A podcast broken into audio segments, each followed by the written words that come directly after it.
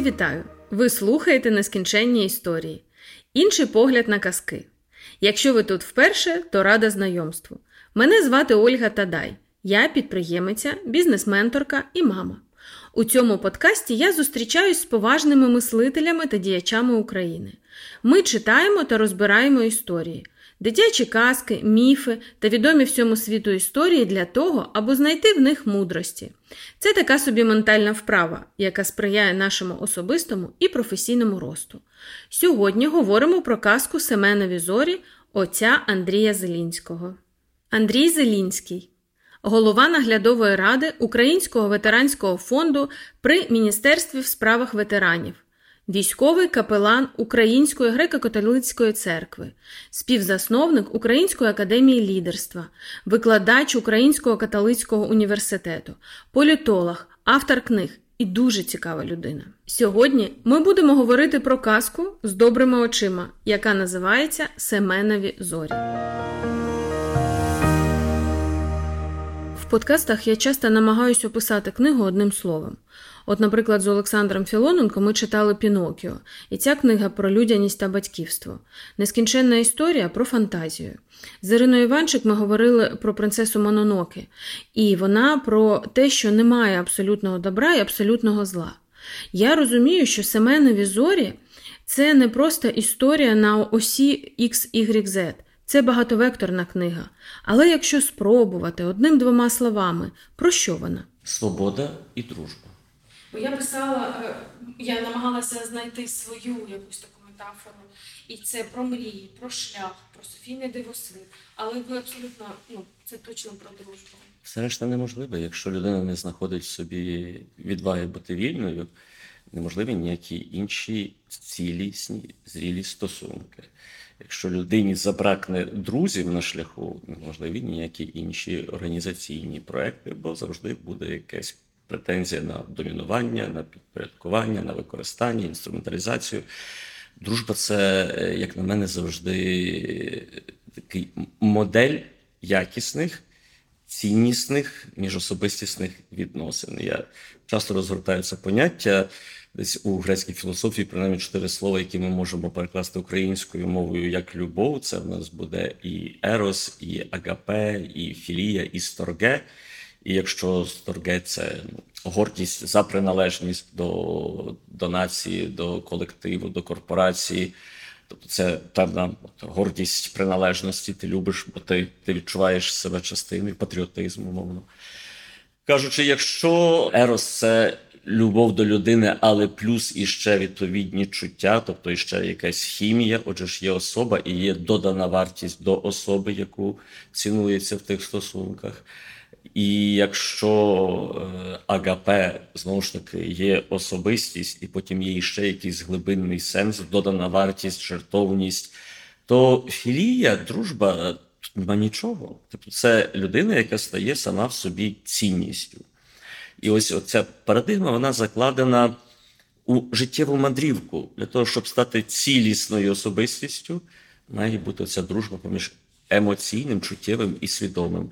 Для того, щоб створити світ навколо себе на основі якісних цінностей, має бути дружба. Але в дружбі це людина, яка має сама в собі значення і сенс, а не будь-яка додана вартість. Звідси розвиває цілу, цілу концепцію софійної дії.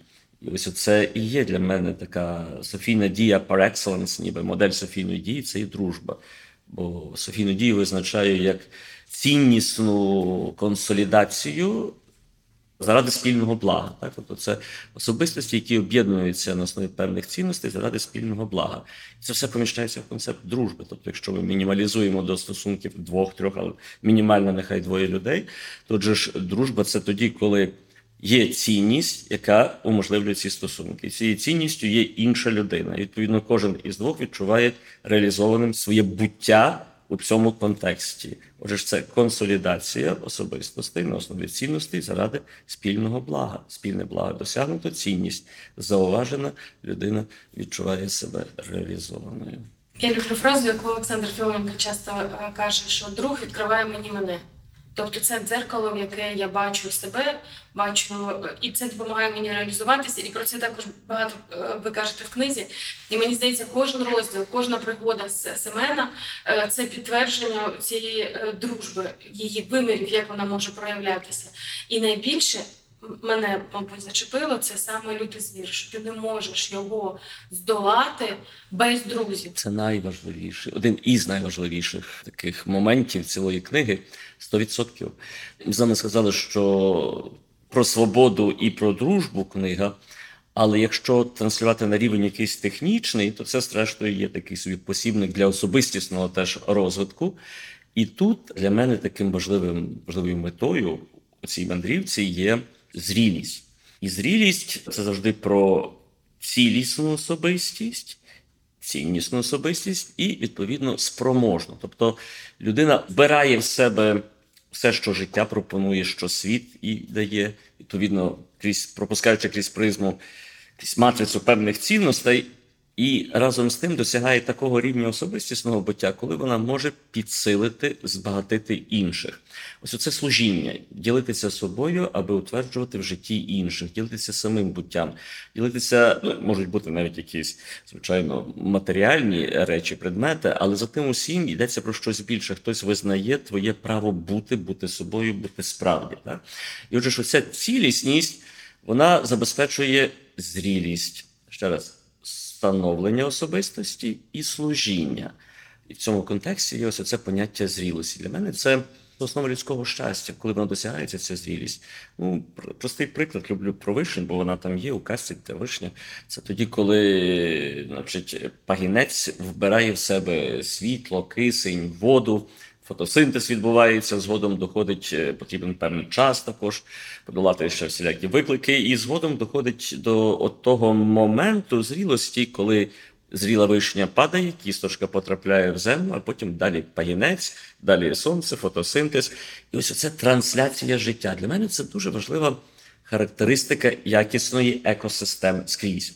У бізнесі, в політиці, в особистому житті. Якщо система якісна, вона транслює життя. Інформація, яка потрапляє, вона не губиться, вона не не стопорить, е, не існує тромбів. Життя пливе крізь чи особистість, чи організацію приносить плоди, є, є результат. І для особистості це дуже, як на мене ще раз скажу, така основа, серйозна основа щастя. Це те, що Сковорода своїми категоріями вимірює як сродна праця. Це тоді, коли серце е, відчуває втіху від того, що робить, і тому те, чим ділиться, воно справжнє, життя триває. Тому в плавні, зрештою, це концепт плавнів. Оця ідея закладена в основу плавнів, де життя бурхливим потоком минає крізь нас. А нам так важливо вичитати із того потоку життя мудрість, е, ресурс емоційний, інтелектуальний, вичитати усе те, що необхідно, як я кажу, аби на островах моєї особистості розквітли сади. Сади це завжди про кисень, добру атмосферу у колективі і плід. І відповідно життя триває далі. А вичитування ось усього необхідного для того, щоб життя тривало, це є наша з вами софійність. Вичитувати мудрість із потоку життя, із бурхливого потоку великої ріки життя. Я хотіла, знаєте, може це дурацьке питання таке, але я просто в не можу навіть зрозуміти, порахувати, яка кількість шарів в цій книзі. Вона така багатовекторна, але в кожному всесвіті, який ви описуєте, існує ну, теми одні ті самі. Ми кажемо про дружбу, ми кажемо про софійність, і це можна перекладати на, як ви кажете, на екосистему в рамках компанії, в рамках ідеї, в рамках територіальної громади, в рамках країни, всесвіту. І як вам це? Це якісь дуже допомогою. Це якісь е, це, напевне, так, і і досвід, і і читання життя на різних рівнях. І я часто люблю повторювати, що живу чотири повноцінних життя, і е, навіть освіта, яку я здобував, це, це різні словники у різних країнах, це різні досвіди. І все це все, мабуть, дозволило мені якось забезпечило достатніми категоріями, щоб те Боже відчитати у тому, що мене оточує. Але насправді є дуже ну, чітка, я зараз хотів сказати, чітка структура, і мені стало самому смішно, бо вона бо чітко її не помітиш, але вона ну, мені точно помітна. так? Отже ж, три основні парадигми. Взагалі, книга це такий герменевтичний ключ до особистості, до світу і до людини у світі. Тому три основні базові парадигми. Ну, справді чотири, але я скажу зараз про три основні: це в першу чергу реальність, світосприйняття. Це ідея того, що ми з вами живемо у завжди нами вичитаних з реальності світах ми конструюємо поміж особистістю і е, поміж індивідом і світом навколо завжди є призма мого особистого сприйняття. Я вичитую реальність по-іншому, і кожен з нас вичитує реальність по-іншому, і це уможливлює те, що ми називаємо унікальність особисто кожної живої істоти. Це не відміняє об'єктивної реальності, але жоден з нас не може напряму її досягнути. Ми дивимося крізь призму засвоєної культури, казок, які нам читали в дитинстві, чи не читали, учителів, які нас навчали, чи навпаки, нашого досвіду, наших травматичних досвідів і, і щасливих спогадів. Слів і образів, якими ми міряємо і записуємо реальність. Отже ж, усе це створює певну призму поміж мною і і світом. Але в кінці усе це сприяє. Світ, який я творю в собі, виношую в собі. Усе це ще раз, але дуже важливо говорю не про внутрішній світ людини, а про механізми, які уможливлюють мені бачення світу навколо мене. Та ж сама реальність, але ми по-різному її будемо сприймати в силу попереднього досвіду і в силу культури, яку ми засвоїли, інтеріоризували. І ось отут у нас з'являється важлива річ, що якщо ми з вами навчимось вільно вичитувати відповідно до своєї людської унікальності, спроможності світ, то це гарантія того, що ми завтра будемо жити у світі вільних людей. Звідси цей концепт дивосвіту. Дивосвіт це е, він теж має два різних рівні, бо завжди, як ви кажете, є багато рівнів, є індивідуальні, є зразу національні, ніби так. Чому? Ну бо це культура, в якій ми живемо. І крізь цю культуру ми можемо вичитати себе вільного. Я можу вичитати себе вільного. Для мене це одне з найважливіших завдань культури в Україні, зокрема. Отже, ж, але суть у чим? Суть у тім, що ми з вами не народжуємося в якомусь е, абстрактному стерильному просторі. З вами народжуємося в конкретних суспільствах. Ми ходимо до до конкретних шкіл, ми проходимо інституційне опрацювання. Інституції працюють над нами, нас навчають, як потрібно себе поводити для того, аби інтегруватися. Ми проходимо школи, університети, ми читаємо якийсь обмежений обсяг книг, але читаємо. Отже, ж, усі ці речі вони можуть, зокрема умовах сучасності, коли відбувається згортання вільних суспільств, коли авторитарна методика виявляється більш ефективною, принаймні сьогодні, для того, аби відповідати на конкретні виклики, які з'являються навіть глобального масштабу. Отже, е, вільна людина може стати лише згадкою. Демократія може ну розтворитись на тлі глобальних викликів кліматичних, епідеміологічних, знову ж таки, війна, інфляція глобального масштабу. Всі ці речі з штучним інтелектом у руках можуть створити суспільство, де моя свобода буде замінена поняттям суспільної безпеки. Де моя індивідуальна свобода можуть принести в жертву, і відповідно з'являться ось люди під шаблон, люди кальки, люди лекала. І хтось цим процесом такий, е, хтось буде задавати певні тексти, писати сценарії. Зараз це зовсім вже не якісь апокаліптичні речі. Це вже так, це вже це вже тут. Тому так важливо прокинутися. Звідси ніби два висновки. Перше, з одного боку, важливо, що ми і в Україні сьогодні, от за що боремось. І сьогодні, от наш досвід, якщо нам вдасться відвоювати наш Софійний дивосвіт, бо значить, ну, може стати такою платформою для глобальної перемоги свободи. Але я повертаюся до техніки. Отже, ж, е, як обійти усі ідеологічно безпеково значить, визначені механізми формування людської свідомості? Бо ж те, про що ми кажемо, влада урядів над індивідуальною свідомістю в умовах авторитарних режимів. Це про формування певних ідеологічних концепцій, формування певних парадигм і про відповідність чи невідповідність громадян цим парадигмам. Так? Типу такий ну, Орвелом у нас тут попахує. Отже, ж, то що робити? Як можна оминути не лише владу, яка є зовні, а владу, яка присутня в нашій ментальності через знання, яке ми засвоїмо, влада знання Мішеля Фуко. Якщо авторитарний режим закладає в програму, навчальна програма, будь-які комунікаційні механізми, отже ж ціле суспільство як система комунікації запрограмована на обмеження свободи. І оскільки це системний інституційно значить, е, оформлений ефект, то ми мислимо категоріями системи. Типу, ми ніхто не зможемо просто зовні поглянути на це. Ми будемо навіть про свободу говорити категоріями е, якогось авторитету. Що зробити? Як врятувати вільну людину? Це питання насправді сьогодні я вважаю ну, цивілізаційне. Можливо, так звучить голосно, але це те, що я хотів справді що я розпочинав. І ось тут з'являється оцей важливий момент для мене, аби врятувати здатність людини взаємодіяти з реальністю, бо ми вчемо світи, вичитуємо наші світи і відповідно інвестуємо потім у колективне розуміння реальності, коли ми взаємодіємо з цією реальністю. Але є якийсь механізм, якийсь імпульс. Отже, якщо це ідеологічно зумовлений імпульс, ми будемо вичитувати з реальності те, що потрібно замовникам те, що потрібно уряду, чи те, що потрібно якійсь ідеології. Так? Отже, причому не існує якогось одного автора. Ми стаємо усі заручниками, ми будемо вичитувати, бо ми сформовані на таких текстах в такий спосіб.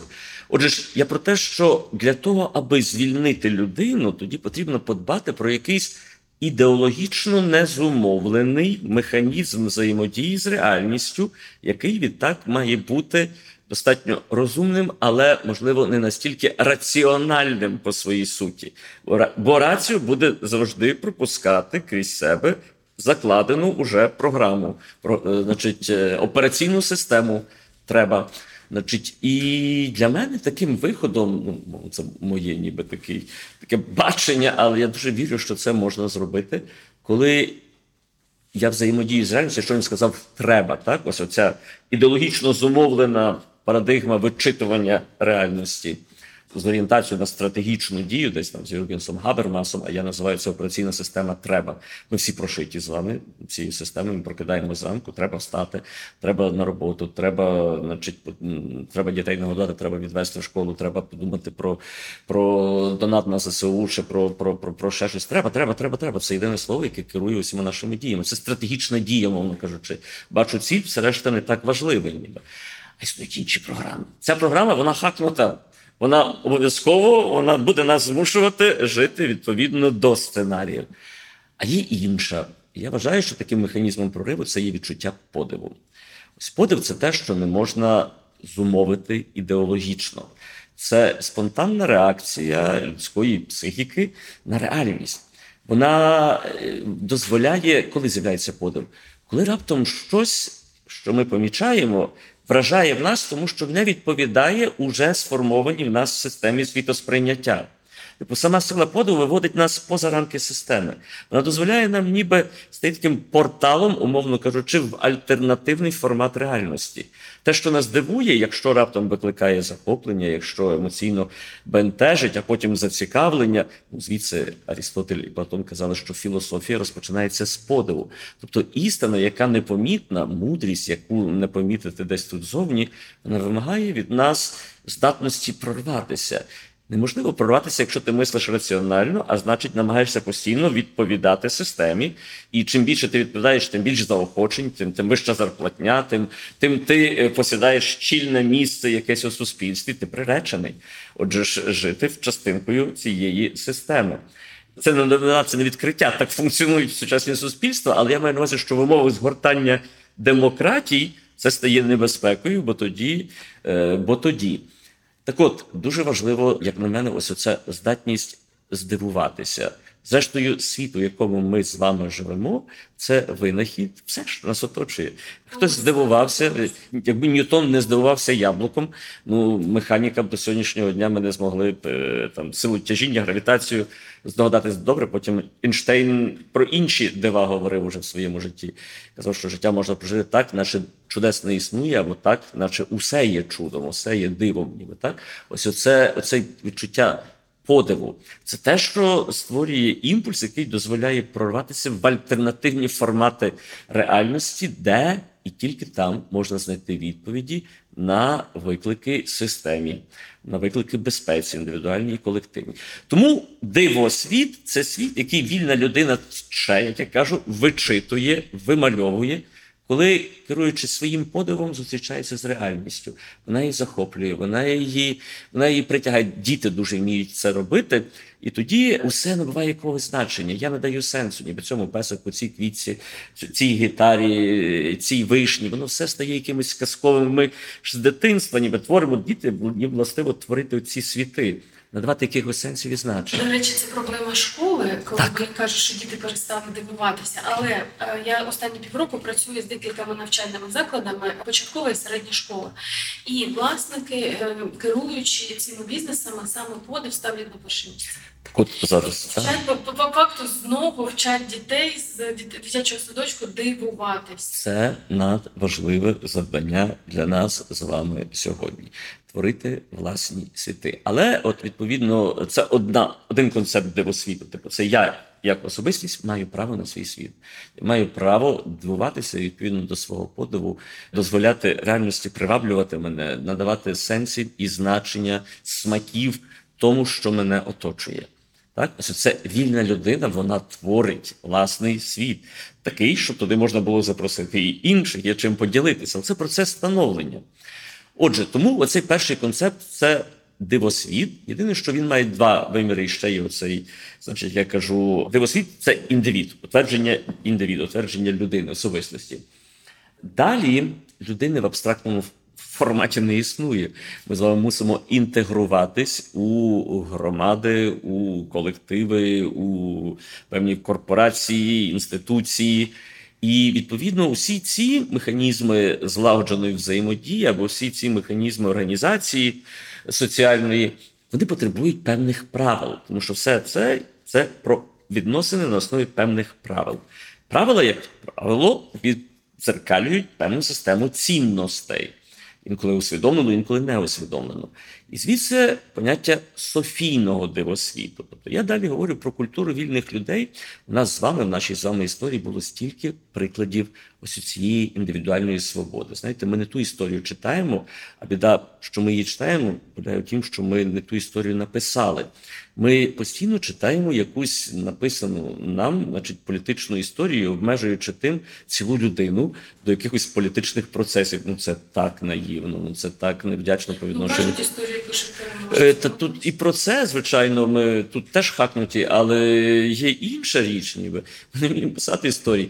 Ми трактуємо, і це моя постійна критика, як я кажу, що в Україні ми замінили історію поняття метафізики. Ми трактуємо історію як щось, от воно відбулось і крапка. І таке враження, що ти там був присутній, при тому, коли воно відбувалося. Ну, Є події, які, перше, точно так, як наші стосунки з реальністю, ми не маємо прямого контакту. Ну як ми можемо досягти ось історичного факту? Так, ми знаємо, що факт відбувся. Як він відбувався? Яка була погода? Що зумовило ніби підписання? Типу, ми можемо якісь собі виписати знову ж таки настільки вже узагальнені знання про цей історичну подію, позбавлені цілої емоційної складової, а людина не, не, не може без.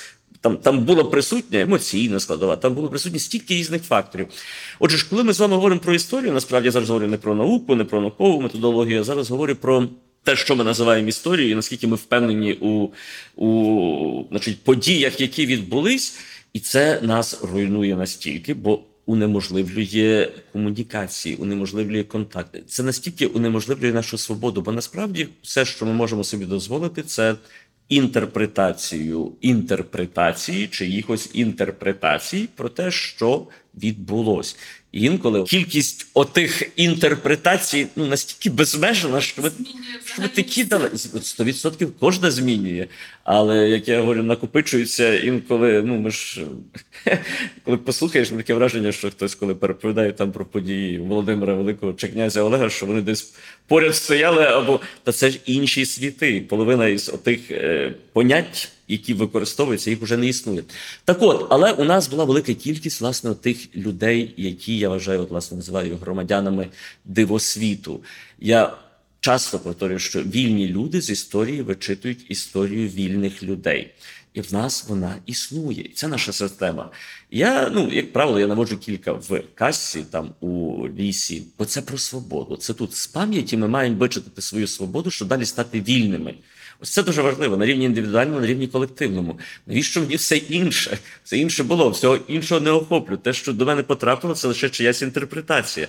Я маю право сьогодні вичитати таку Україну, в якій хочу жити завтра. Тобто, так точно так само, як хтось вичитав для мене таку Україну, яка була корисна для його уявлень про день завтрашній, і цей хтось далеко не був не з цієї землі родом. Так ми були частиною різних геополітичних проєктів. Кожен нам вичитував власне розуміння, навіщо ми так. Давайте я часто повторюю, що люблю.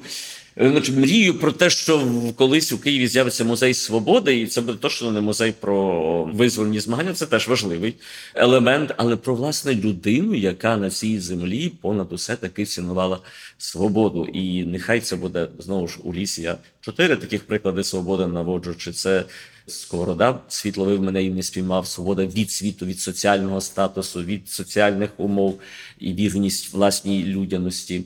Чи це Марія Примаченко, відповідно зумовлена різними факторами, але ось це моє моє мистецтво. Так бачу світ і так його зображаю наївно, не наївно.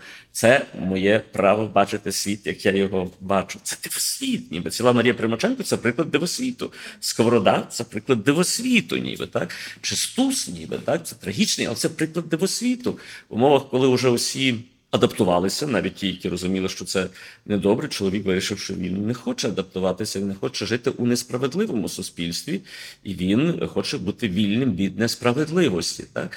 І це його історія. Він зіткав свій дивосвіт, який був болючий для нього, але став фундаментом для нас сьогодні. Якщо ми це вичитаємо, якщо ми це просто так знаєте, безсовісно не пройдемо, не променемо, не покладемо квітку під портретом і все. А коли зрозуміємо, що це про що вони були для того, щоб ми були вільні сьогодні, що маємо право на свою свободу. Ну і Гриць Піпський для мене це просто найважливіший у цій у цій категорії свобод. Його всі, по-перше, мало хто про нього взагалі в Україні знає. По-друге, навіть ті, які читають, не помічають, забувають. А це про дуже важливу свободу. Вона там окремо визначена, окремо виділена. Це про крутянця, який почав співати ще не мерла України перед очима смерті. Це тоді, коли не було жодних відеореєстрацій. Типу, у нього не могло з'явитись ніяких думок про те, що хтось що будуть якісь дивіденди за його вчинок, хтось помітить, хтось подякує, хтось захопиться. Ні, ти на околиці цивілізації, навіть сьогодні крутиться це далеко. Е, тоді це ще далі. Ти на межі цивілізації, бо хаос довкола і в Києві, і і Муравйовось тут. І в контексті ось цього хаосу, безладу, коли світ розвалюється, тріщить, коли немає ніякої думки про те, що буде завтра, жодних прогнозів неможливо. Ти відчуваєш, що ти настільки вільний, що ти є господарем свого життя. Для мене це це набагато більше, ніж просто про свободу. Це про усвідомлення того, що ти володієш своєю свободою. Тобі ціляться в очі, а ти співаєш ще не мерла Україна. Це треба володіти цією свободою. Це дуже важливий момент, бо звідси народжується наш з вами поняття суб'єкта, господар свого життя. І сьогодні ми бачимо ще, що сьогодні це повторюється. Так, слава Україні на на окопах. Ніби це ніби голос, який у нас є, був, і можливо, бачите, ми навіть Гриця Піпського загубили, а кажемо, що історію знаємо. А цей Гриць Піпський нам може, як ніхто інший, сказати про українську душу. Ніби так. Я господар мого життя. Моє життя в моїх руках, моя країна теж. Ось він суб'єкт. Те, що я чую зараз, абсолютно незвичну інтерпретацію, тому що, наприклад, коли я навчалася в школі, у нас були е, піонери герої, комсомольці герої, і там описувався ну, умовно е, якийсь е, подвиг цих молодих людей, але він описувався як жертва, як жертовність. Зараз ви я чую історію е, хлопця, який загинув за ідею, але абсолютно різна інтерпретація. Це не просто жертва заради жертви, заради влади, заради держави. А Це тому, що я вільний. Я людина, я вільний, і я відчуваю, що моє життя в моїх руках це господар. Ще раз розумієте, потім це концепт я розвиваю далі, бо це лицар Софійного дивосвіту. Це те, чого нас позбавляли постійно. Розумієте, не можна, ну можна, звичайно, але це короткострокові програми, там, значить, реформи економіки, приватного сектору і так далі. В кінці все зведеться до якості особистості, до того, кому потрібно розпочинати, кому збирати людей, кому мріяти про яскраве, прекрасне і так далі. І от тут, якщо бракує цієї цілісної особистості, зрілої, яка ввібрала в себе життя і настільки відчуває себе вільною, що може поділитися ним, послужити. Ось оце сродний труд, ось оця зріла особистість, яка пройшла процес становлення і готова служити. Але світ це, це наша освіта, тут має звідтіля починатись. Писання історії має звідтіля починатися. Розумієте, у нас такі перспективи. Ми настільки згорнуті в мушлю е, були. І ще раз, все, що я зараз скажу, це ну, інколи хтось може.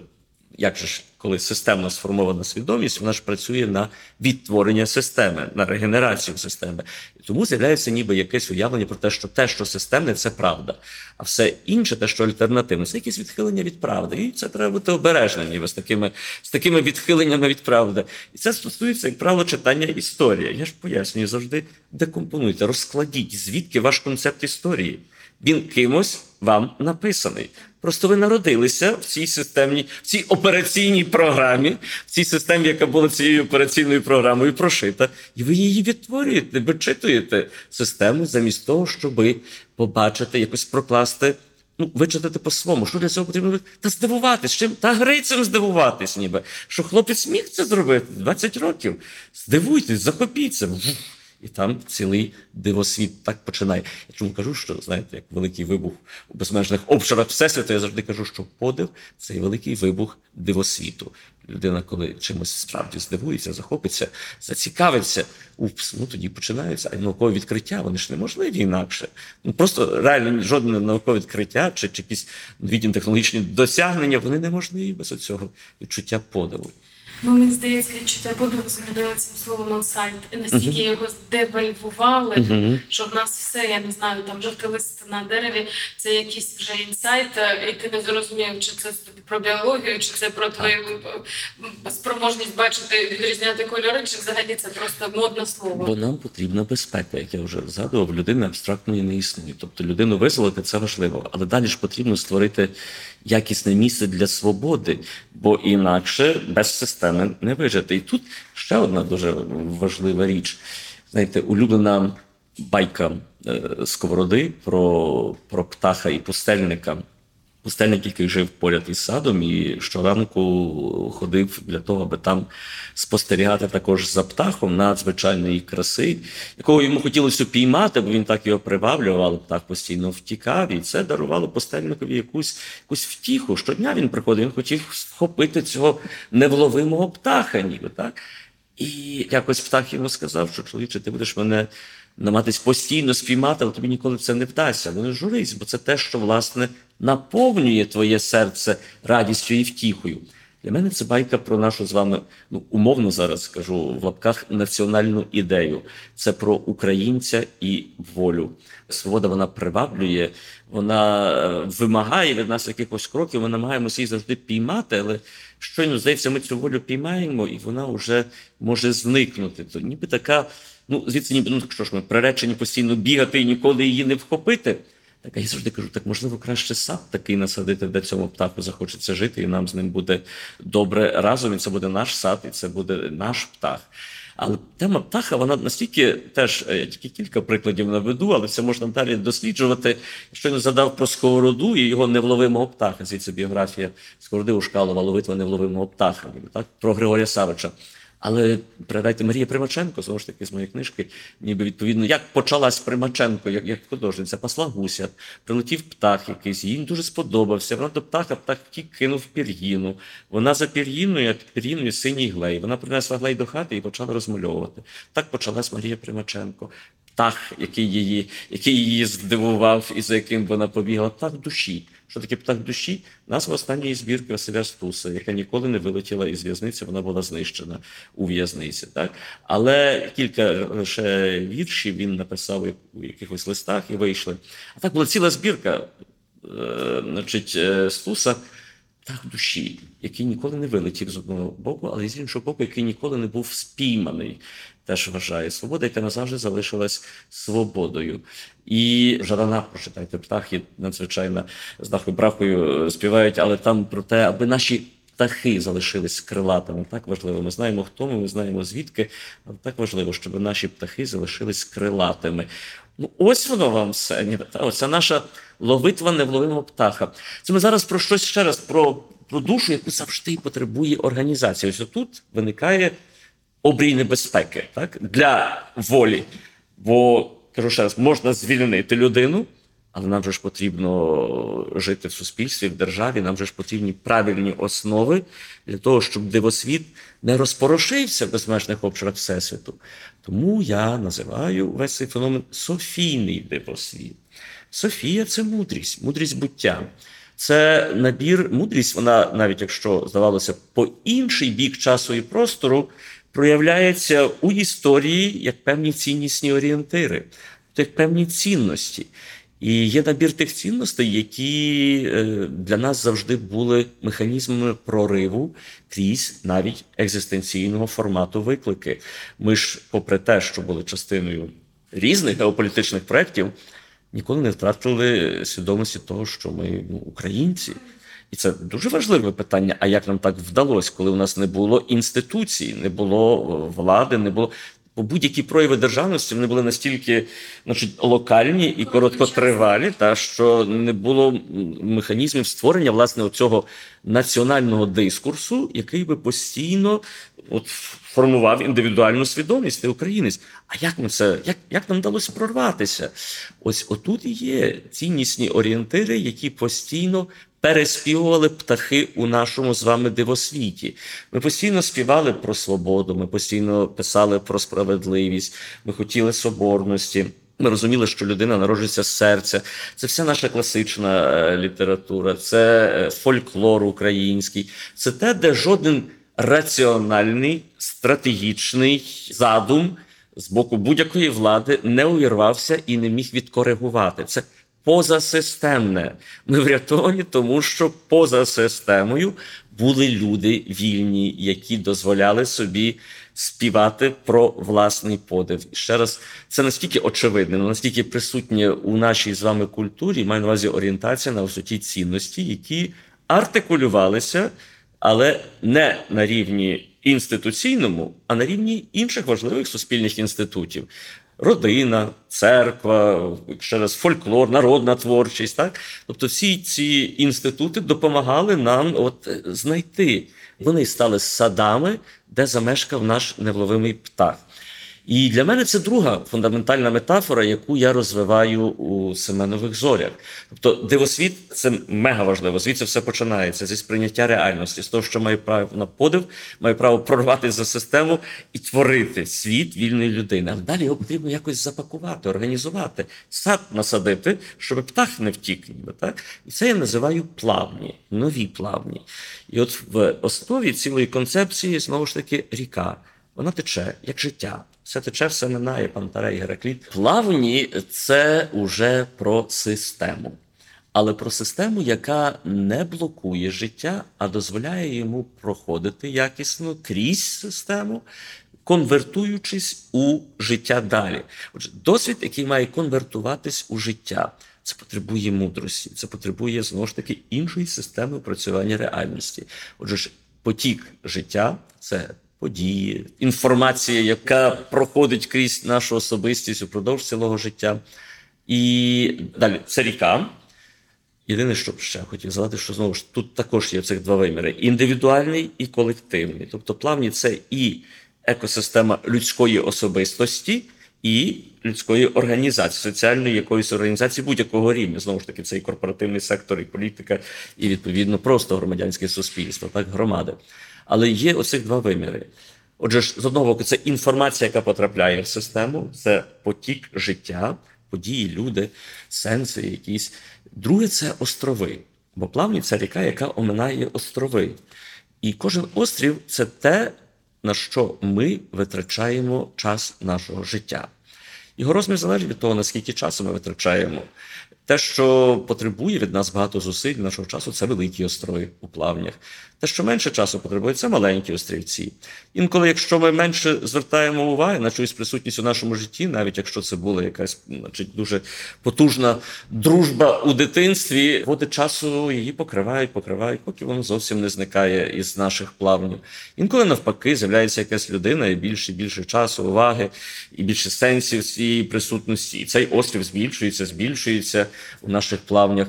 Але дуже важливо, аби ті острови не залишались порожніми кам'янистими, скелястими, щоб там було життя, там мають цвісти сади.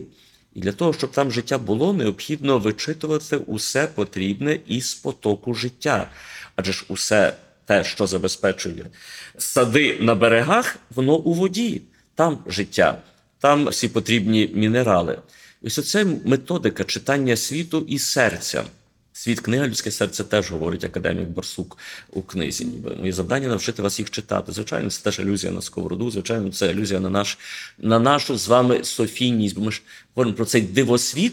Ми часто кажемо, що софійність це як національна філософія. В чому її суть? Так у тому ж і є її суть, що ми в позаінституційний спосіб вчились вичитувати мудрість буття. Вчились вичитувати нашу з вами свободу, нашу з вами волі. Ось чому Софійність це наша національна філософія. Коли бракувало правильних, скажімо, для нас парадигм інституційно трансльованих, ми вичитували себе. Ми віддзеркалювали в такий спосіб. Ця мудрість буття дозволяла нам не втратити контакту зі своєю свободою, зі своїм серцем, з справедливістю, з соборністю, іншими словами. Ті всі слова вони, звичайно, мають багато інших. Можна замінити, але я навмисне концентруюсь на них, бо вони найчастіше присутні е, в літературі, в нашій культурі, культурному дискурсі. От тому дуже важливо вичитувати з потоку життя те, що дозволяє садам цвісти на берегах наших островів. Я ж уже сьогодні казав, що вільні люди вичитують з історії історію вільних людей. Це про це. Це про те, як з потоку життя вичитати те, що дозволяє життю тривати. Тут теж кожен острів, як я вже сказав, кожен сад це екосистема, яка з одного боку там є кисень більше зелені, тим більше кисню. Отже ж правильна атмосфера це одне із критерій, що це якісна екосистема. В колективі є чим дихати. Це не токсична організація, маю чим дихати. А з іншого боку, замало дихати, ще має бути плід, ніби це щедрий плід. Значить, ну є різниця між сухою вишнею і і, і соковитою великою, ніби та ягодою вишнею, плодом. Отже, е, це все від екосистеми. Для мене це два важливих критерії якісної екосистеми. Це тоді, коли життя минає, а ми вичитуємо з нього все необхідне для того, щоб був плід, і для того, щоб було повітря в організації. От і от, от це все ще потребує чогось, бо ще ж потребує організації якоїсь ідентичності. То мусить бути якесь усвідомлення, що ми належимо до чогось спільного. Так, ці острови вони можуть бути ну, далеко один від одного. Що нам потрібно? Мости потрібні, каже Семен, коли повертається з мандрів. Бо там, де є мости, життя триває. Люди зустрічаються, люди комунікують. Отже, ж, це ті ціннісні орієнтири, які забезпечують комунікацію в організації, чи це ті ціннісні орієнтири, які дозволяють мені усвідомити, хто я. Тому мости це і є цінності. Отже, екосистема в нас в цьому випадку це контакт з реальністю, невідірваність від життя. Ми пропускаємо життя через себе. Це взаємини поміж різними елементами на основі певних ціннісних мостів. Насправді, ціла частина про нові плавні це така собі ну, моя пропозиція до власне трансформації чи навпаки організації і можна використати для бізнесу, і для політики, і для громадянського суспільства, навіть якщо цілі можуть бути різними, але дуже важливо забезпечити ось цю циркуляцію життя. Зрілість полягає в тім, що життя транслюється, воно входить і виходить, і далі несе життя іншим. Становлення стає служінням. Ти щасливий, бо ти, ти минеш. Це знову ж таки ця казка, ніби вона звершиться тим, що ми всі минаємо. Ми неминуче минемо. Що залишиться? Скільки життя залишиться після нас, у тому, що ми робили, у тому, куди ми інвестували власний час життя. Ось це те, що дає людині спокій, вона розуміє, що добре, скільки міг, але зробив щось. Життя транслюється, життя є. Хтось живе, бачу, що поділився життям. Це наповнило чиєсь життя.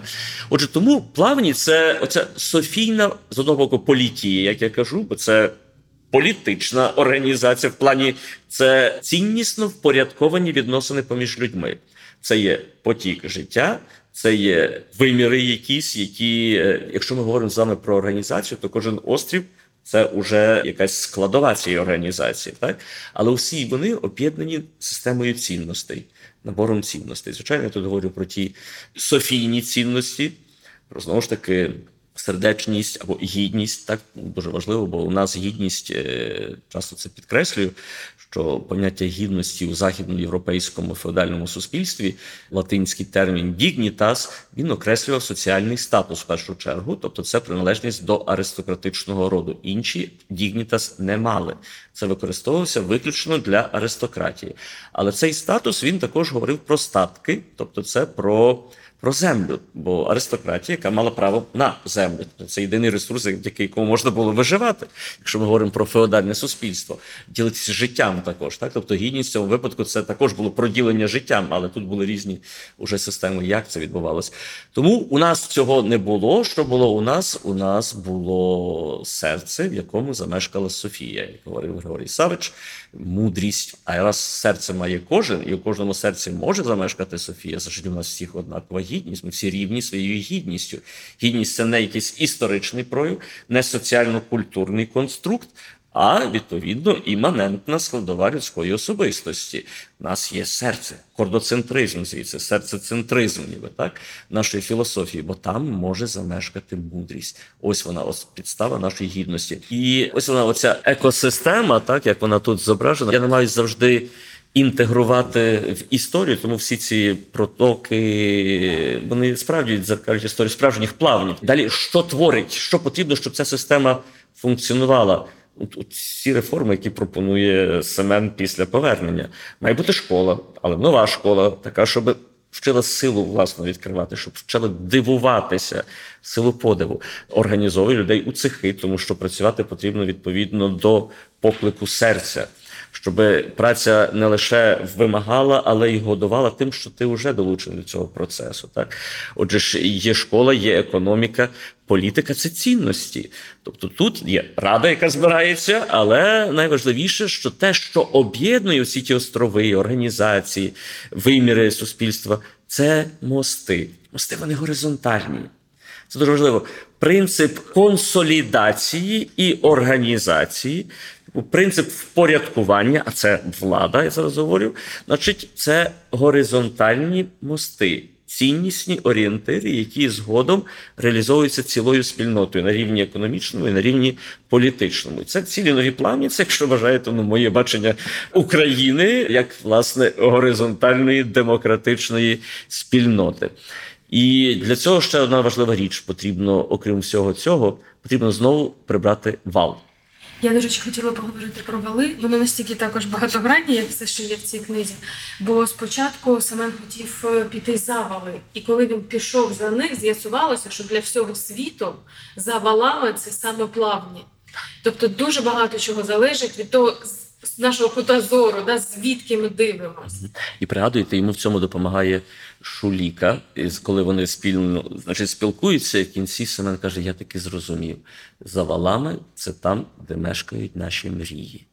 Загалом це там, де мешкають наші мрії. Це та це той вимір моєї особистості, який хочу досягти. Це той світ, який хочу створити, і на який я маю право, бо я людина, я вільна людина вільного дивосвіту. Я ось оцей світ, який який існує, він він, він реальний. Треба тільки відважитись долати вал. А що таке вал? Перше, вали вони завжди існують. Вал це усвідомлені межі власного сприйняття реальності. Це те, як я бачив світ до сьогодні. Я раптом здивувався і розумію, що це ж можна все по-іншому побачити. Без подиву не перебратися. Але пригадуйте собі, бо це ми зараз з вами говоримо вже про третю важливу метафору, про конституювання власне от архітектора цього дивосвіту Софійного і плавнів, про суб'єкта, про господаря. Тут є два оцих процеси становлення і служіння. І коли Семен е, здивувався, перебрався через вал, тобто він усвідомив, що це обмежена екосистема. Далі фуф, далі вал. Це ж треба спочатку що? Спочатку страх. Страх це дуже важливий такий індикатор нашої психіки про те, що ми добрались до досяжних для нашої психіки меж реальності. Вона включає зразу індикатор. Все, обережно, обережно, обережно. Це не означає, що це кінець реальності, але більшість людей так і сприймають світ. Що раз страшно, раз ризик, значить все, треба зупинятись. Бух. Це тільки починає. За валами усе щойно розпочинається, значить, пишу. От і кого він побачив за валом? Перший, з ким зустрівся? Вітер. І це так важливо. Чому? Бо вітер це воля. Спробуйте загнати вітер у, у кімнату і позачиняйте двері і вікна. Що трапиться? Вітру не стане. Не буде вітру, стане просто повітря. Розумієте? Це про що? Воля від того, що обмежує. Вітер це символ волі від того, що нас обмежує. В першу чергу, наші ментальні вали, наше сприйняття реальності як єдино можливе.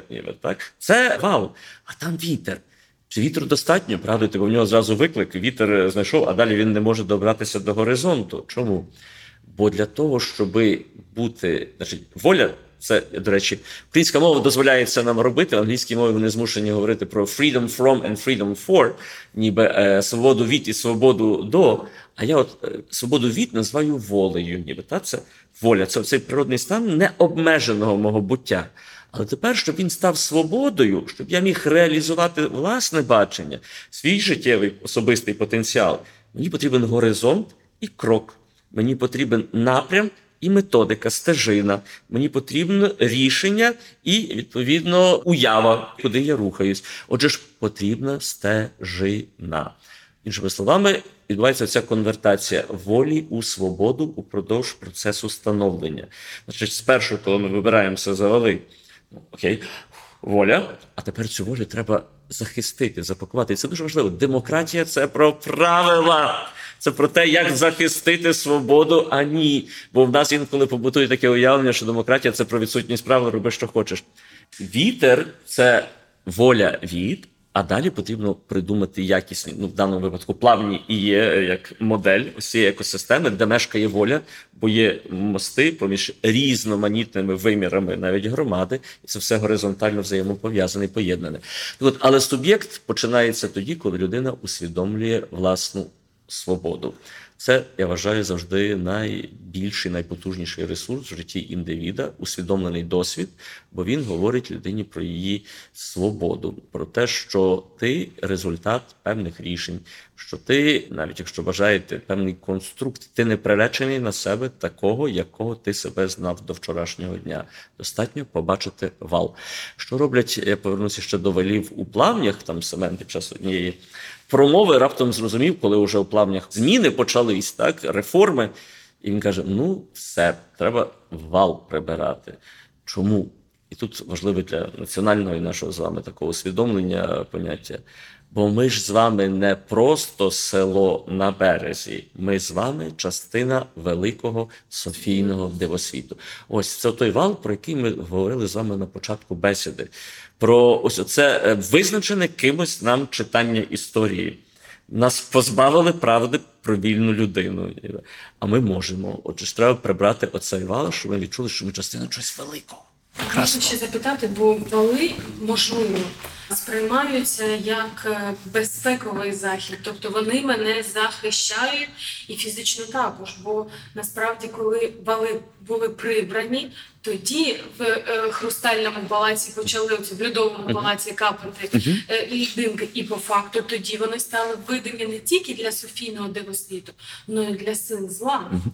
Отже, без системи без інституцій, без правил свобода неможлива, як неможливе і людське життя. Це називається цивілізація. Людина творить правила для того, щоб захистити свою свободу. Але існують різні методики. Хтось створить стільки правил, що з них не вибратись свободі, хтось намагається масштабувати свободу на кшталт визначеного формату свободи. Тоді питання, чи це свобода, ніби так. Але і авторитарний режим вам теж скаже, що там в них захищають свободу, тільки по-іншому. Отже ж, тому питання, які правила. І ось тут є оцих дві моделі цивілізаційні. Я називаю логіка мостів, і вона зображена в плавнях. Тобто, це коли ціннісні орієнтири об'єднують і дозволяють регулювати відносини, і логіка палацу. Морок краю усе вибудовано під палац. Але якщо поглянути на мапу, то все розпочинається, що там спершу ліси, болота, потім гори, потім палац. Так, тобто це дуже вертикальна структура. Консолідація або об'єднання ось цього простору, навіть політичний режим, він вертикальний. Є ідеологія, значить, самодержця, яка визначає е, межі панування.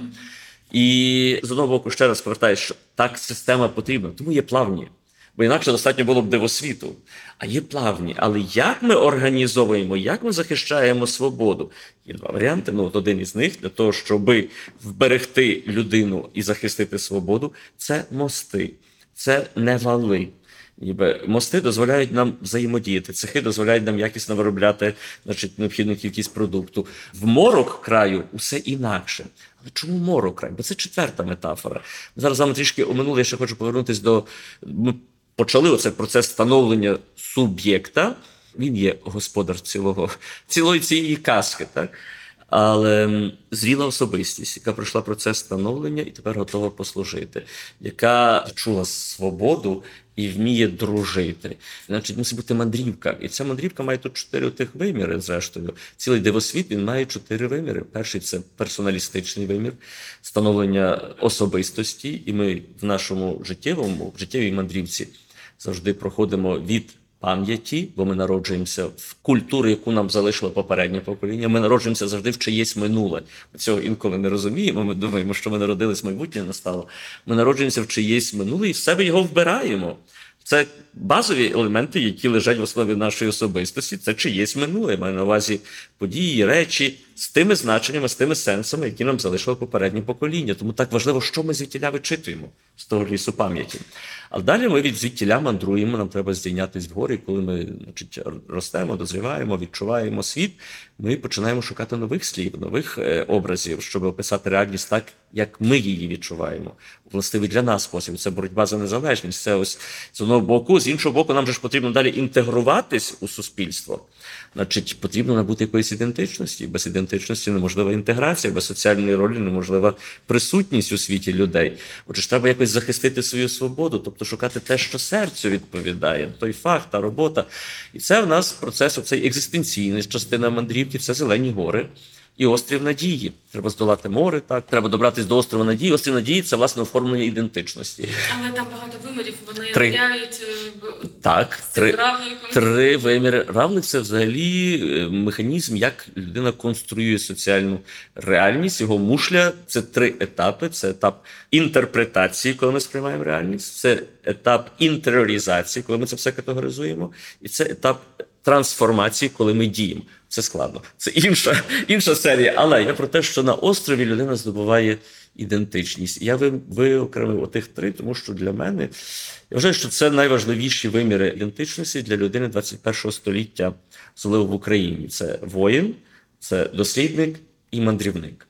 Ось ці три ідентичності там А стелі мандрівник, тому що коли ти мандруєш, ти неминуче доберешся, коли ти досліджуєш світи, коли ти мандруєш, ми живемо все ж таки в глобалізованому світі, в глобальному селі. Тут стільки місця для мандрів, але йдеться лише про географію, йдеться також про життєві мандри. Так, отже, коли ти мандруєш з однієї ситуації в іншу, рано чи пізно ти виснажуєшся, особливо якщо ми говоримо про людей, які мають якісь мрії, про, про якихось людей, які хочуть чогось досягти, щось змінити, реалізувати свій потенціал. Рано чи пізно настає пустеля. І пустеля це дуже важливий вимір, бо це тут, до речі, ціла книга прошита теж величезною кількістю біблійних персонажів і метафор від початку і до кінця. Вони скрізь, і це треба ну, теж можливо з окремою лінзою читати. Але тут в пустелі я чому про це згадав? Бо тут є змія. До речі, хотіла про неї запитати, бо в мене навіть така виписка є: чесна змія. Каже: Я вас обов'язково вб'ю, але за таких то умов. Так, але це тоді, коли ви вже помрете, буду вами займатися, коли вже не зможете далі йти.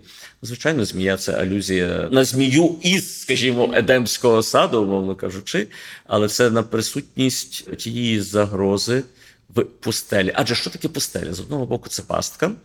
І лише згодом починає розуміти, що пустеля це місце, де над головою безліч зір, а під ногами безліч торіг. Коли ти втрачаєш раптом стежину, ти маєш зрозуміти, що якщо ти господар свого життя, то тобі потрібно прокладати ту, яку ти бажаєш. Так? Отже, пустеля це навіть ситуація в житті, коли ти не помічаєш, куди рухатись.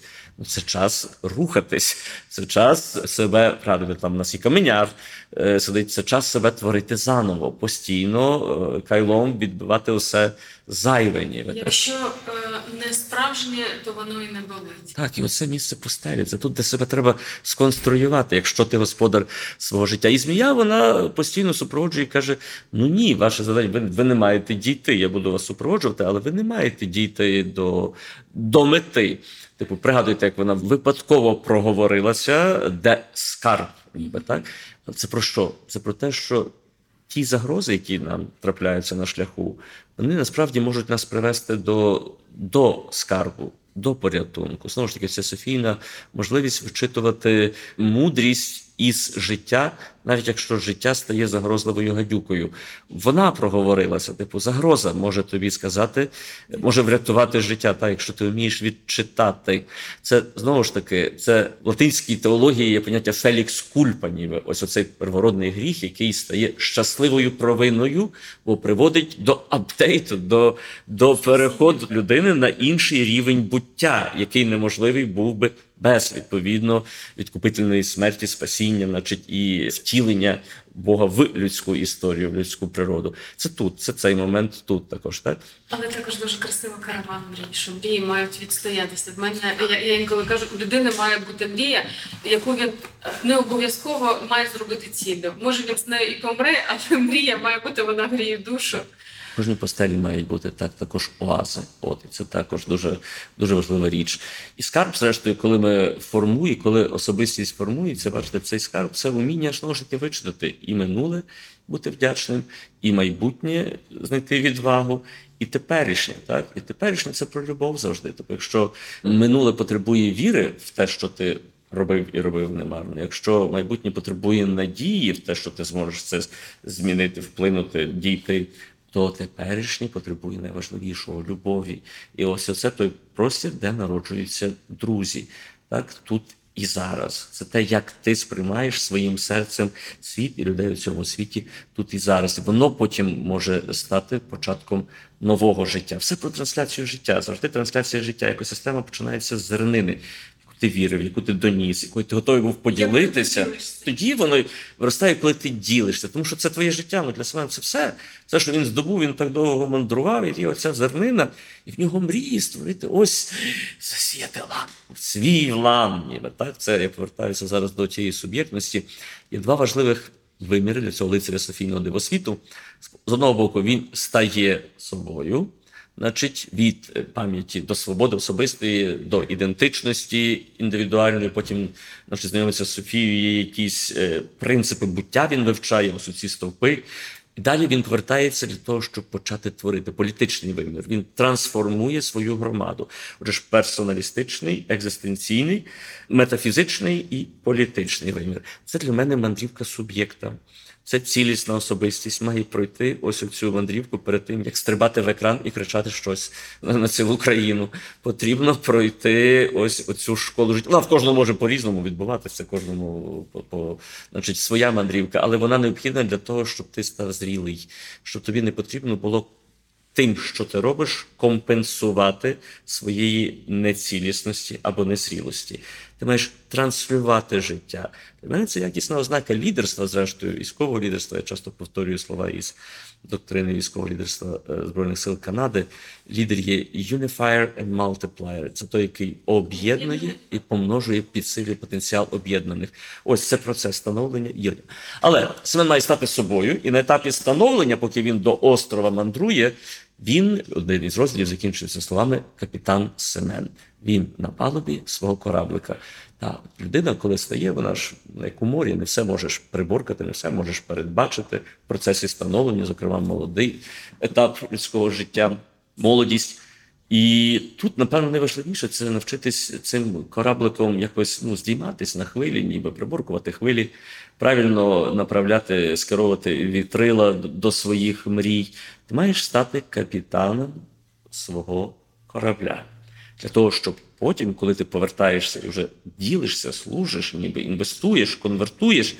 Нові плавні це точка конвертації оцього становлення в служіння. Цей момент. Значить, і тут є місце, де Семен вийшов там і став, і Семен господар ламу. Тут мені повертається Гриць Піпський на думку. Ось вона, ця суб'єктність. Значить, з одного боку, лам це що? Це стільки колосків. Кожен колосок це хліб, колоску зернина, це наступний колосок, це життя, це трансляція життя, це екосистема. І е, ось воно це життя. Ти в нього інвестував себе, ти посадив цю зернину, приніс, ти готовий був розділити це життя з іншими. І це мудрість, прояв мудрості. Ось ця мудрість тепер живе тому, що ти створив, в твоєму лані. Про виховання дітей говорять: ти не можеш їх виховати, можеш лише створити умови для них. По факту, так само і з ланом. Взагалі неважливо, діти чи ні, це люди зі своїми свободами, мріями. Ти можеш лише створювати умови. Ти створюєш умови плавні, але ти створюєш умови, де, де життя циркулює. Ось вона жива, здорова, якісна екосистема. І цей лан це така екосистема, але дуже важливо, ти все одно ти господар. Ти це створиш, ти відповідаєш за це. Це так, як Гриць Піпський, коли стоїть, і він розуміє, що він господар своєї долі. Ніби моє життя в моїх руках, я хочу так їм прожити. Я господар цього лану. Я хочу, щоб тут було життя, щоб з цим життям жили інші, ніби щоб до лише самого результату моєї праці була якась додана вартість, щоб ця праця це був не лише прибуток, але життя, яке циркулює через те, що я роблю. І тоді ти відчуваєш цю реалізацію свого особистого покликання. Ти господар лану. Ти лицар Софійного дивосвіту, ти суб'єкт. Тому лицар Софійного дивосвіту він насправді має цих три завдання. Перше, це три парадигми, які ми з вами задали: дивосвіт як сприйняття реальності, плавні як організація реальності, і лицар Софійного дивосвіту як головний суб'єкт, головний актор цілого цього процесу. Я сприймаю світ, і я ділюсь, я стаю собою і я служу. Але є тих три важливих функції цього лицаря. Першу, він має запалювати зорі. Він має засівати лан, і він має долати темряву. Він має захищати засіяне від темряви. Це дуже важливий елемент. Замало створити, треба ще вміти захистити. Я хотіла про це поговорити окремо е, саме про темряву і про те, як е, лицар Софійного дивосвіту її долає. Книга закінчується, начебто сказка закінчується, коли все добре. Семен вдома, в нього кохана дівчина, в них буде родина, йде колосальна робота в плавнях, е, будуються мости, будується школа, робляться ці в мене одразу кластерні такі, Так, ну тобто так, так, групи, да, тобто Це все чудово. І начебто кінець казки, гарний, чудовий хеппі-енд. Але попереду ще 100 сторінок. І коли ти перевертаєш сторінку, на якій, начебто, написано кінець, ти бачиш е, карту нових плавнів. І знову кінець, але потім перевертаєш і восьмий розділ е, макове поле. І я вам скажу відверто, я плакала просто на взрив. Тому що немає оцього, е, начебто, е, такого абсолютного хеппі-енду, до якого ми звикли дивлячись американські фільми, коли герой перемагає зло і все, і далі все, чудово. По факту, ти можеш перемогти темряву ціною власного життя. І багато героїв, друзів, які прийшли до, до нього на допомогу в цю ну, страшну битву, вони гинуть. І для мене це начебто ці дні, коли ми втрачаємо близьких людей кожен божий день. І в той самий момент, коли люди віддають найцінніше, що в них є, своє життя. У нас з'являються пости в Фейсбуці, і зараз їх якась велика кількість, де вони самі задають питання: а на що ми це робимо? І це так боляче. Я ну розкажи про це. Бачите, ви плакали, коли читали. Я плакав, коли писав, бо кожен образ тут немає вигаданих. І за кожним є хтось, кого я дуже добре знав. Плакав Ігор Козловський, коли читав і казав, що це дуже рідна йому казка стала, коли ми переписувалися, значить, обговорювали цю казку. Це так, це про наше сьогодення, це намагався відтворити вже події сьогодення. Але, ну, перш за все, хеппі-енд – це ілюзія. Це ментальний конструкт, який не відповідає реальності. Їх не існує, маю на увазі. Це лише в голівудських фільмах, як ви сказали. Людям властиво народжуватись, людям властиво помирати. Що змінює? Змінює наше ставлення, що змінює цю, цю травму. Значить, людина має насправді лише єдиний виробила, скажімо, десь е, у процесі соціальної еволюції, виробила лише один механізм, як можна здолати цю нездоланну правду про її історичне буття, і це культура. Вона співає пісні, ми говоримо, герої не вмирають, постійно повторюємо, ми будемо будуємо пам'ятники, ми, ми, ми різні речі створюємо, але тільки ніби для того, аби в культурі залишитись жити. Біологічно ми нас не стане завтра. Це не кінець. В цьому вся суть. Казка це власне про подолання цієї травми. Я насправді її почав писати в 15-му році. І основне завдання це було власне, коли вперше я відчув, як зникають друзі з мого життя, багато молодих військових офіцерів. І тоді я вирішив, що треба ось треба якось собі це пояснити, що, що все це не марно. Так? Тому насправді казка про дуже і дуже правдиве. Якщо б були суперечки, казали, ні, хай все буде, хай все буде хеппі-енд, тоді це буде неправда. Я не хочу. Я хочу, щоб це було до кінця правда. А до кінця правда вона завжди про вічне, про. Правда не може померти ніколи. Тому е, це про дуже болюче, воно таким має бути, ніби так. Але це про дуже реальне. Я вже задав завдання лицарю Софійного дивосвіту це запалювати зорі. Запалювати зорі, засівати лам і боронити від темряви, захищати е, дивосвіт. І запалювати зорі це повертати людям їхню гідність, це бачити в людині їхню людяність і дивитися так глибоко і так впевнено, щоб людина сама повірила в те, що вона чогось вартує, що вона хтось, що вона спалахнула, щоб так спалахнула її свобода, і відповідно над дивосвітом було, було світло навіть в умовах темряви. Отже, ж всі зорі, запалювати зорі це на рівні індивідуальному моє ставлення до іншої особистості на рівні інституційному це інституції, які захищають людську гідність. Тобто це про політичний порядок, політичний порядок, де зорі можуть спалахнути, де людина усвідомлює свою гідність і може її реалізувати, тому що.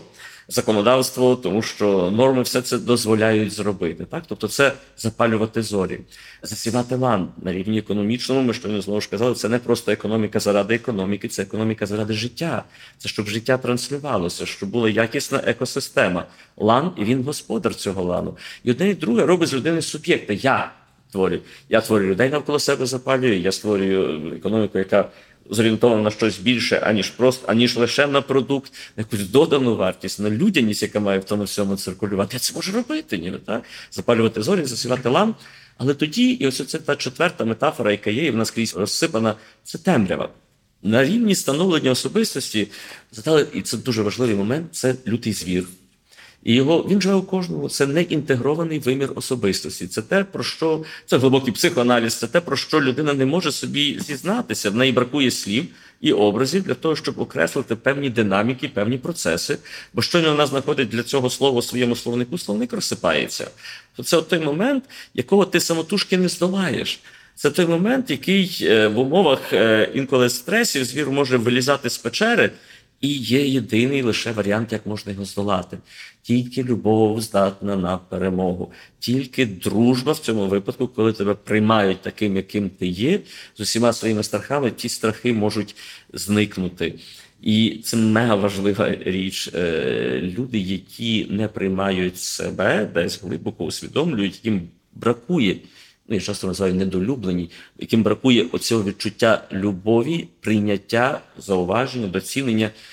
Вони страждають. А відповідно, весь світ, який вони бачать, або от операційна система, яка функціонує при їхньому аналізі світу, це відповідно автокомпенсація. Мені треба використати цілий світ, щоб затолити мої рани, щоб затолити мій біль.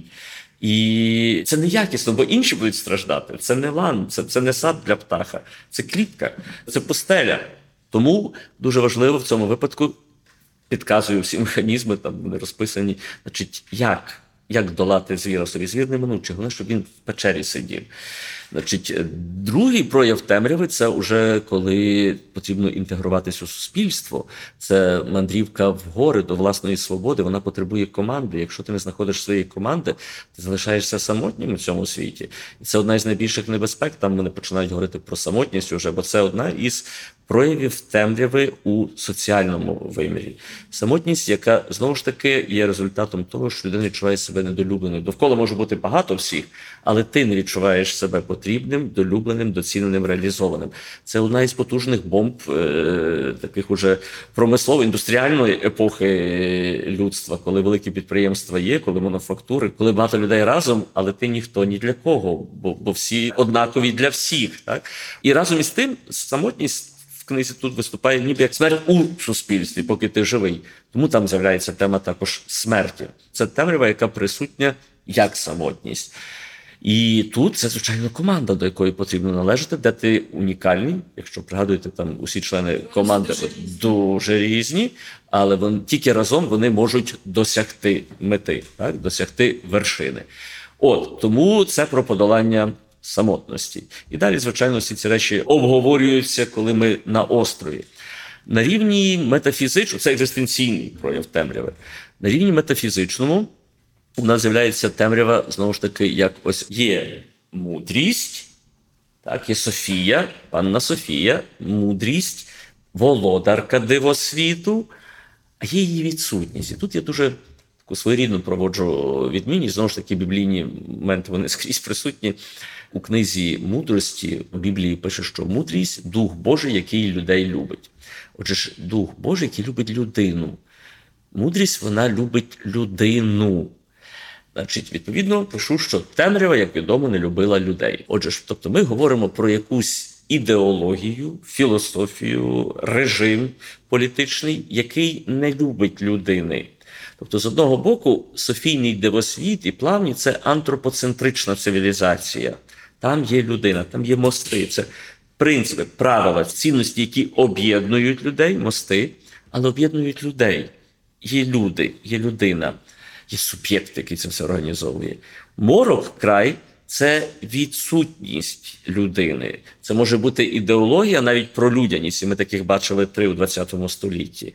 Але бракує людини, оцієї, яка вміє запалювати зорі, яка вміє засівати лан. Людини, яка вміє дружити. Для мене тут дружба це є визначальним для людини, для нашої людяності визнати цінність іншої людини, прийняти її такою, якою вона є, і відчувати себе визнаним і прийнятим з боку інших. Отже, ж, е, ось цей механізм, це Софійна дія, вона ще Софійний, де світ плавні. Морок край це там, де панує ідеологія, звичайно, авторитарного штибу в цьому випадку, але відсутня людина. Як здолати морок? Радуйте свій теж момент, що є, коли Семен добирається до царя сама, він сам. Цар сам був сам, є таке речення, ніби. І стинає голову, він повертає голову назад і каже: доки над моїм краєм панує темрява, я безсмертний. Тобто, іншими словами, на посаду, на трон будь-хто, але поки інша культура і філософія, і ідеологія Темрява залишається завжди на межах дивосвіту, і нашого з вами Софійного, і глобального, і ми маємо на увазі дивосвіту, доки не існує ось цієї культури, де важливою є людина. А коли людина є людина, коли має право на індивідуальний подив, на своє бачення світу, на свій дивосвіт, на свої сенси, свої смаки, коли має право творити ось оцей вільний світ свій маленький світ. Кожна людина родом з маленького світу, маленьких людей. Там це теж є. Отже, як тепер здолати цю темряву? Хто може здолати ось цю темряву? Ну, лише максимальний, ніби кульмінація прояву нашої людяності може здолати непроглядну темряву її відсутності. І коли людина вповні людина, це коли людина любить. Тільки любов здатна на перемогу, і там це повторюються слова е, Софії, премудрості. Так? Отже, ж ця мудрість, панна Софія, вона е, ну, це знову ж таки, з одного боку, це ніби світло, це мудрість, а темрява це відсутність мудрості. Мудрість це той, хто любить людину, і відсутність людини це морок, ніби. Політична система на основі цінності людини, антропоцентрична система це плавні. І система, де нема людини, де є ідеологія, яка використовує людину, це морок край. Для мене така любов, яка здатна здолати темряву, має бути справжня любов. Вірна, віддана або щира, щедра і до кінця вірна. Так? Це щирість не шукає свого, щедра, готова віддати все, до кінця вірна. До кінця вірна. Це та любов, якої неможливо здолати. Це та любов, яка запалює зорю у тілі темряви.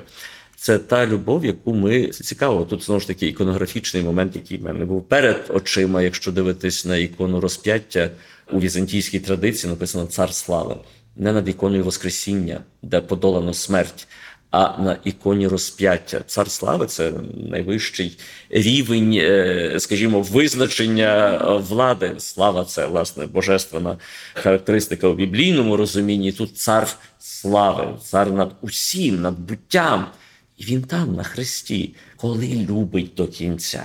Це та сила, яка творить майбутнє, відкриває для нас з вами майбутнє. Тому Семен ніколи не загинув, він загинути не може. Тому жоден із наших семенів не може загинути, доки любить по-справжньому. Люди минають, це природньо.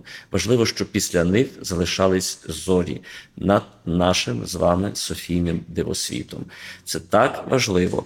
Це так важливо залишатись до кінця людиною. Тоді ми зможемо здолати навіть цивілізаційний вимір тієї темряви, бо зміна режиму навіть зараз в Росії, вона ж ну це ж тимчасові події. А комусь потрібно буде захищати наш Софійний дивосвіт, засівати лан і запалювати над ним зорі. І для цього нам потрібна вона, берегиня Василина. Василина з грецької це господарка, цариця. От вона береже життя, вона володарка життя.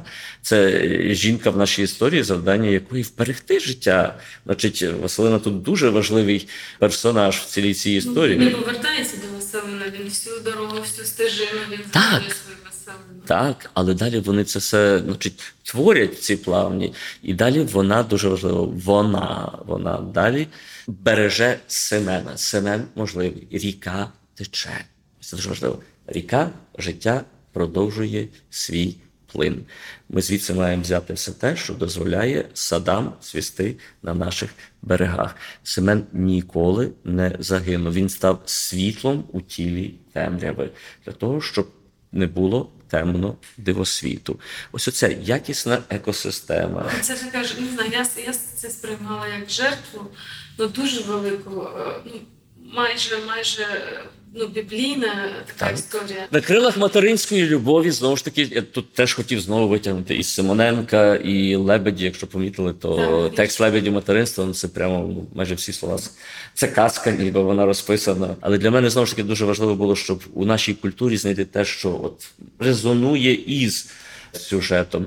Так це боляче, бо якщо не болить, то ми не справжні. Справжню людину має боліти. Ми народжуємося, ми помираємо, але так важливо встигнути стати людиною, помандрувати для того, щоб увібрати в себе світ і потім створити власний, щоб стати собою і послужити іншим, щоб досягти зрілості, щоб бути, розумієте, це ж не так просто, це ж не даність. І так, так, це болить. Все болить, якщо ми з вами знову ж таки справжні. Але єдине, що важливо, що тут життя ніколи не припиняється. І тут, до речі, е, начебто не кінець казки, але ти перевертаєш сторінку, і там ти згадуєш, що насправді книга починалася не з початку самої казки, а з того, що дідусь в ляній сорочці в капелюсі підійшов до мами з сином. І для мене я згадала, воно ж по-іншому починалося. І це начебто повертає тебе в час теперішній, Циркуляція. і знову життя. сльози. Бо це як підтвердження того, що все, що було написано в цій книзі, е, все, що ми прочитали, це не е, уява, а це прям це насправді це частина нашого життя. Так, Так, це наше з вами колесо життя.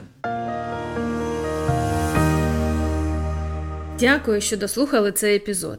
Підписуйтесь на мої соціальні мережі. Усі посилання ви знайдете в описі до цього епізоду.